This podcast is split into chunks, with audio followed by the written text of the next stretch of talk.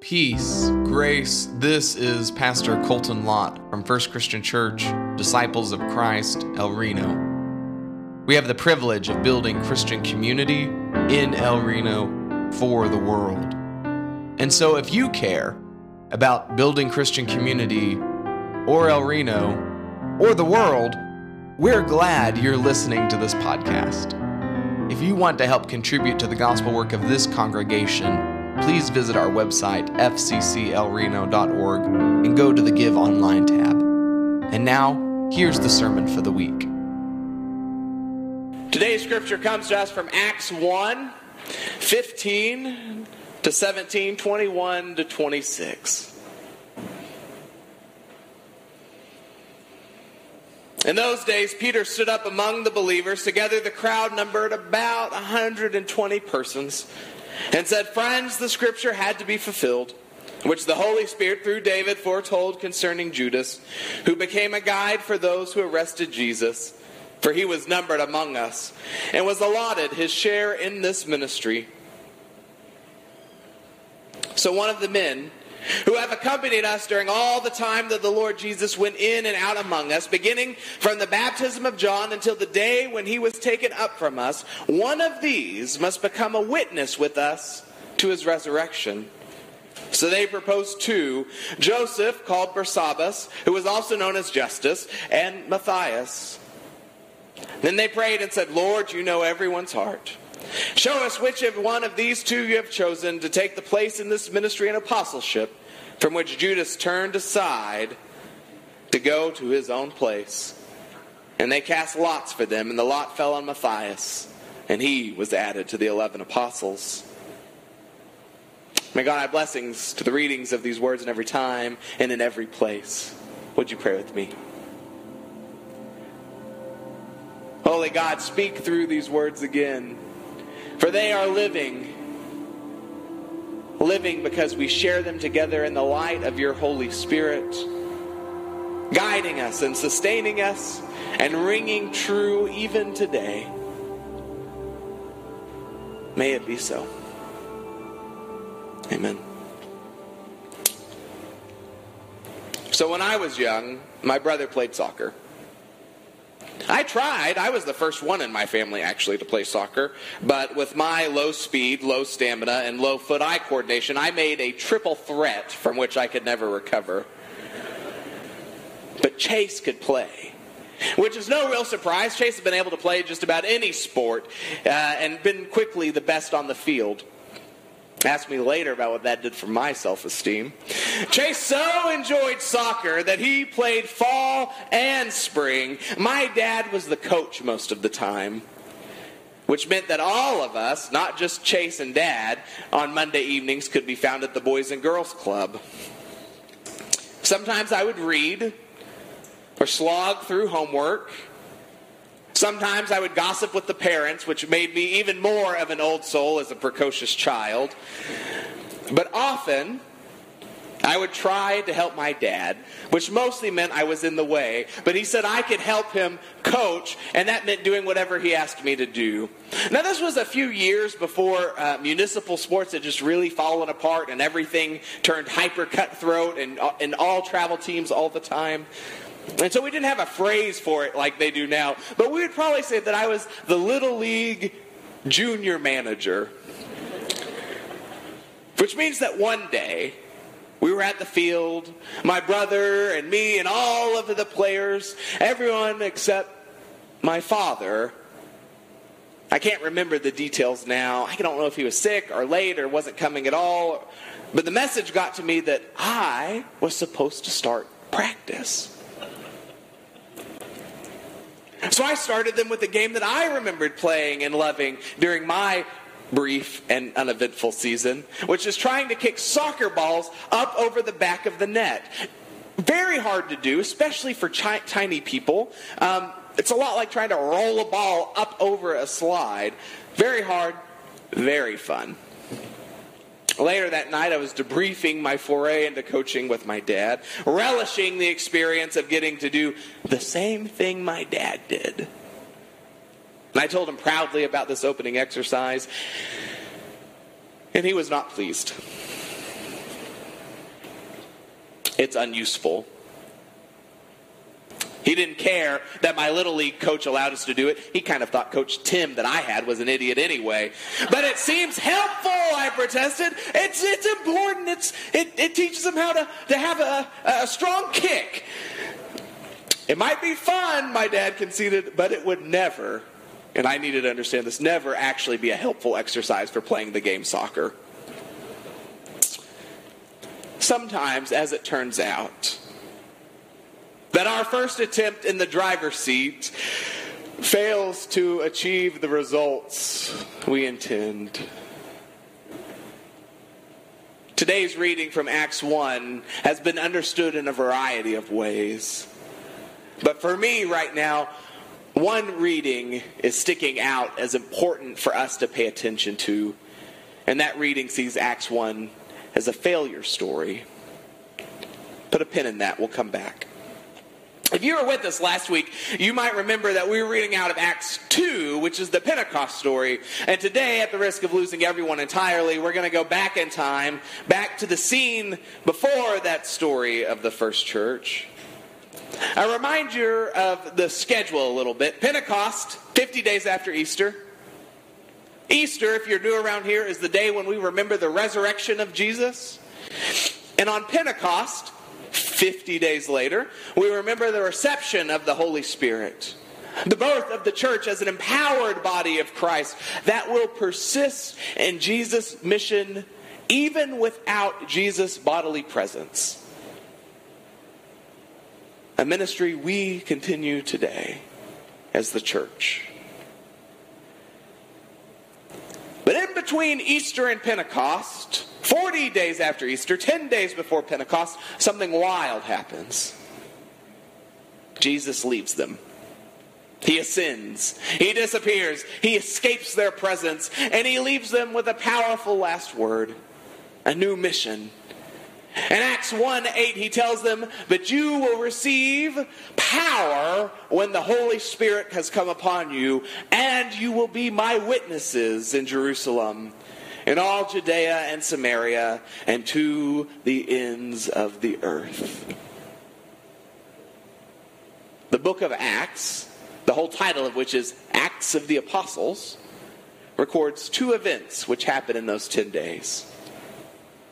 The first is prayer, which precedes every major event in Acts. And the second is officer elections. You can't make it up. There's a reason we are how we are. It's in our DNA. After praying in an upper room, which tradition holds as the upper room of the Last Supper, Peter calls together a congregational meeting. The church, the whole community of Jesus followers, numbered about 120 persons.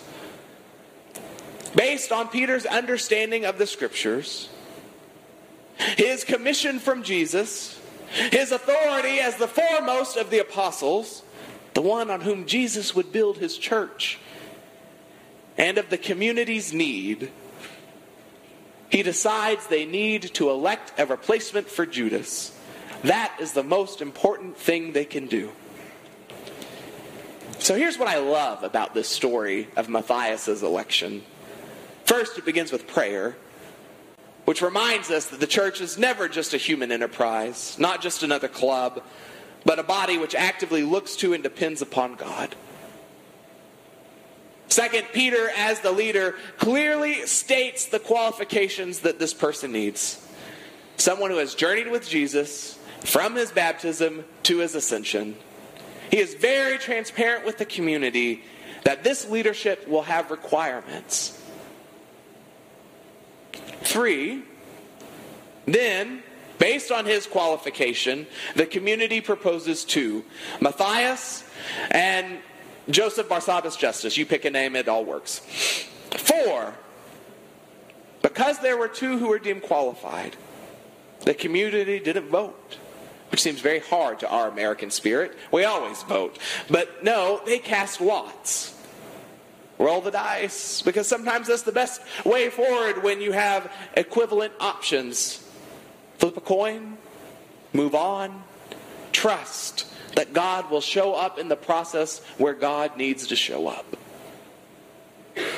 And five, for my church administration loving heart, is that the church has always had a structure.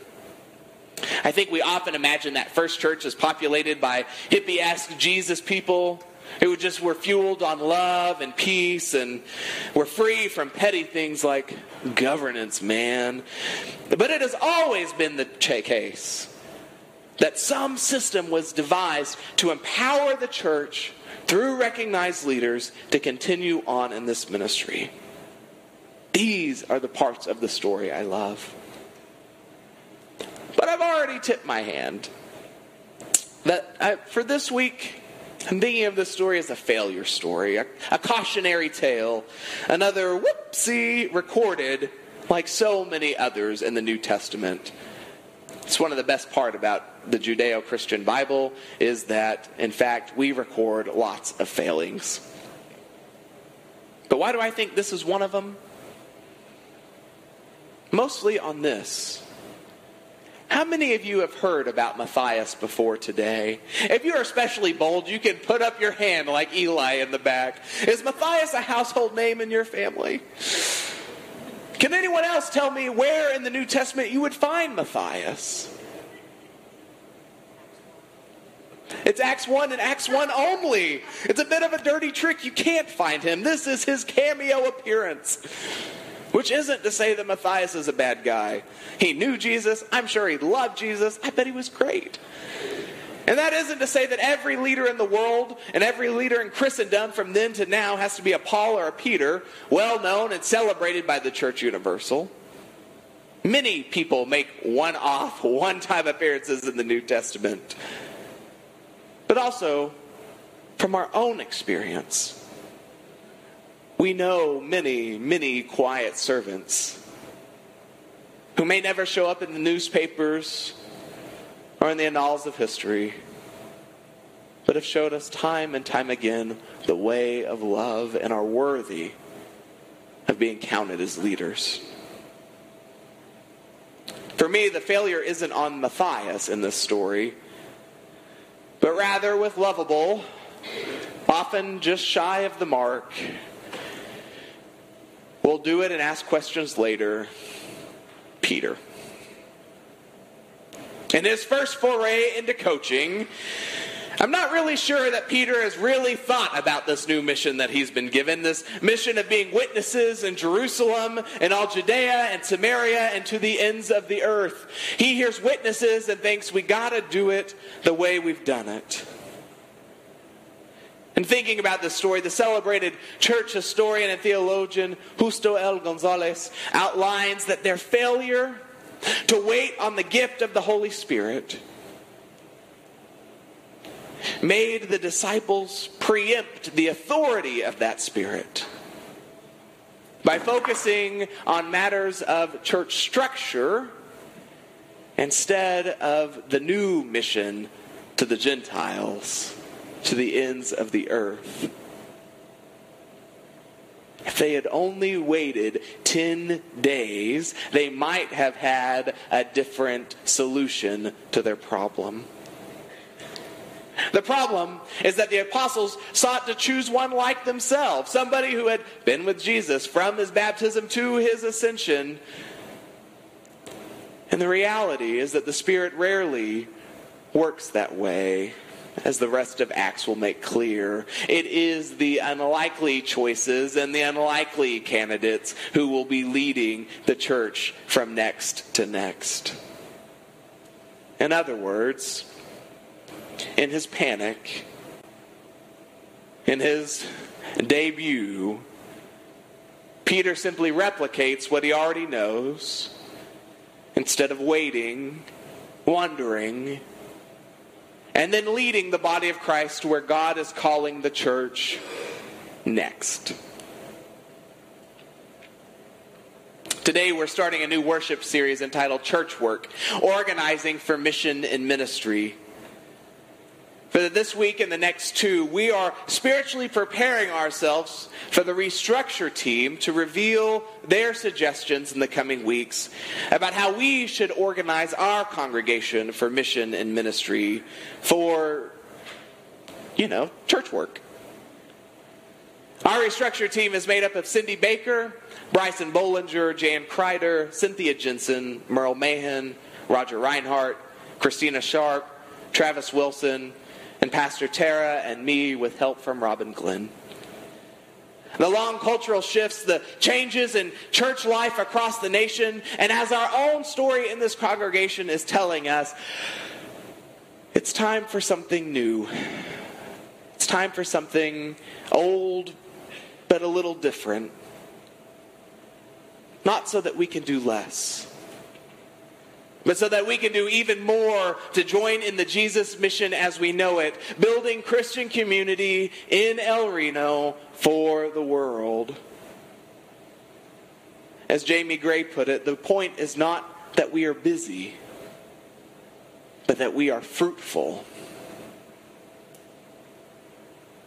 In moments of crisis, we often do what Peter did we fill spots, we run the programs, we do the exercises, we play the games we think are important, the ones that might be, must be useful, because it builds powerful kicks or something like that. And then what we feel, what we learn might have felt productive was actually just being busy and not being fruitful. When I was in Puerto Rico a few weeks ago, we had significant visits with five disciples' congregations there. And each time we asked them, What's your congregation like? And each time their face changed. And it had that familiar pain and fear and sadness and exhaustion as they replied before or after the pandemic. I said that and I tell you this because I want to be clear. COVID is not what is causing us to restructure our congregational governance, our organization, our system, our structure. But it certainly is an accelerant to trends that were already true. And we don't know what this congregation will be like and look like after the pandemic because we're not after the pandemic yet. The longest we've had between the waves of OG COVID and Delta and Omicron is like six or seven months. And I was getting discouraged about in person sanctuary attendance until I realized that before that Delta and that Omicron wave, we had been rebuilding consistently until we got knocked down again. Which is my way of reminding you that this isn't a solution to a perceived problem around COVID, because we're still picking up steam in this marathon, ultra marathon, hyper ultra marathon that was never going to be a sprint. But even more so, it's time for us to restructure so that we can align with God's mission in 2022 and the church that is next. The mission that God calls us to next. The big board with functional committees or task forces isn't in fact biblical, friends. It's GM, as in General Motors, which was a great solution for organizing and equipping people in 1950. And some things are absolutely the same in our human lives, but some things are different. And it's time for us to update accordingly. We know that in this congregation, not just in our church work, but certainly there too. We've always had a heart for children and youth, still do. And we didn't have any less of a heart for children or youth or their families when our preschool ceased to function as a visible ministry. It was a ministry that served its duty and did it well. And our commitment to children, youth, and their families had to take a new form. But we see it in our lives, not just here. What it means to recalibrate as we figure out a new way forward as jobs change, as families grow, as marriages occur, and even as divorces happen. We make it up as we go, we figure it out, and we live into where God is calling us next. In this season, I've watched many of you figure out what retirement feels like, or letting go of part time jobs or part time responsibilities in retirement. Many of our families in this church have transitioned to have a parent that now works exclusively at home or is simply a stay at home parent. At least three of our families have undergone that big change, which is echoing changes we know in society as labor is changing around us. The world seems scary and different. And yet, through faith, we know that God is there. After Pentecost, things will change for Peter. As we get into next week, the growth of the church means that everything that they thought they knew was wrong. The ones who were enemies will end up being co workers, and the ones they considered indispensable are going to slip into the background. But through it all, the witness of being of the witness of Jesus, that mission he calls them to doesn't change. But the organization, the church learns, it adapts, it's flexible, it even will break the mold that Jesus has given them of the 12 apostles. They let go of that mold so that they can grab on to what's coming next. May we remember that when we let go, it's so that we can have an open hand to grab on to where God is calling us next.